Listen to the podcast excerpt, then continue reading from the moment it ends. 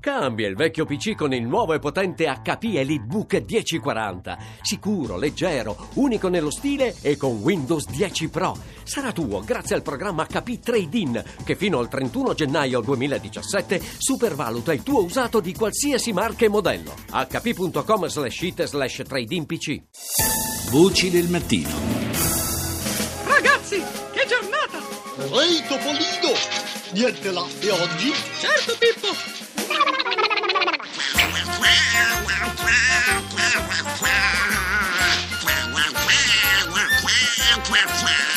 Sulla mappa c'è scritto che la grotta di Colibaba dovrebbe trovarsi proprio qui, alle pendici del Monte Misterioso. Oh, io non vedo niente, c'è un paperone. Uno splendido giorno di primavera. Paperino, voglio dire, il mio fidanzato ed io. Dai, Minnie, non sarai mica nervosa? Un pochino, perché si vede. Ma no, andrai benissimo.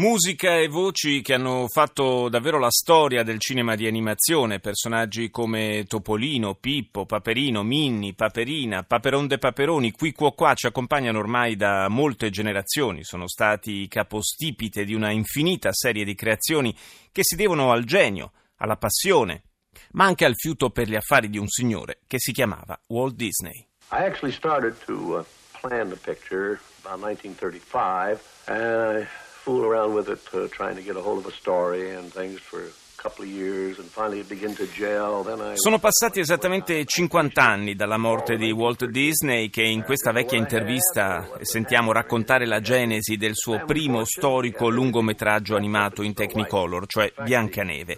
È nostro ospite oggi il professor Enrico Fornaroli, direttore dell'Accademia delle Belle Arti di Bologna e storico del fumetto. Buongiorno professore. Buongiorno a lei.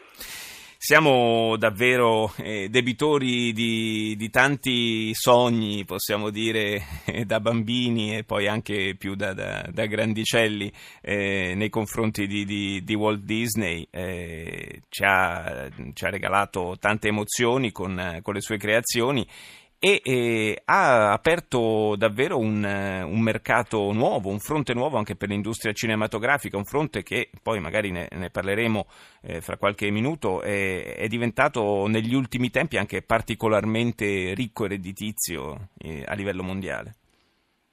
Sì, diciamo che eh, eh, Walt Disney è stato tra diciamo, le figure del Novecento una delle preminenti nel eh, investire creativamente nel- in una nuova tecnologia che era il cinema d'animazione. Eh, siamo negli anni venti e eh, inizia a lavorare con ABWorks, crea una piccola società e eh, con grandi difficoltà riesce però a, a creare per esempio il primo cortometraggio eh, sonoro che sarà appunto Steamboat, eh, Steamboat Willis che è eh, appunto l'antesignano di Topolino, è il eh, cortometraggio nel quale compare per la prima volta Topolino che sicuramente riassume il personaggio dell'universo disneyano più importante. E da lì una serie poi di eh, lavori, di ricerche sul cinema d'animazione eh, che porterà, come eh, si è sentito, no, al primo lungometraggio eh, a colori, Biancaneve e Sette Nani, e poi una serie eh, diciamo numerosissima di eh, produzioni d'animazione, di animazione mista che sono, che sono arrivati ai giorni nostri fino appunto alle produzioni più recenti come Oceania che eh, stiamo aspettando eh, nelle sale. Eh, oggi pare una banalità parlare di lungometraggi di animazione, ma eh, negli anni 30, quando eh, stava lavorando Walt Disney, Walt Disney proprio alla, a Biancaneve, Snow White, eh, beh, insomma, all'epoca non erano in molti a crederci, soprattutto eh, i finanziatori, le banche non erano tanto inclini a, chi- a credere a un'avventura di questo tipo.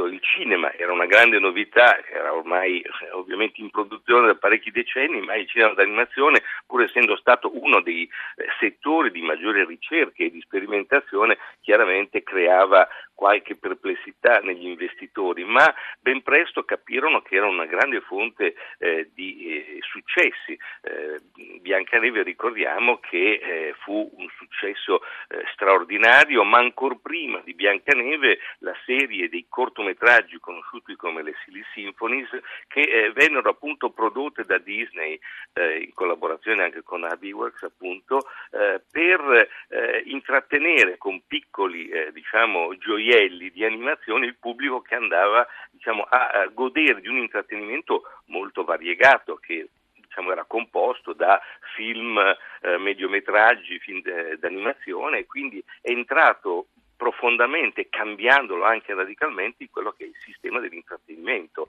del Novecento e eh, sappiamo quanto il cinema sia stato forse uno dei pilastri centrali della forma di intrattenimento popolare del Novecento.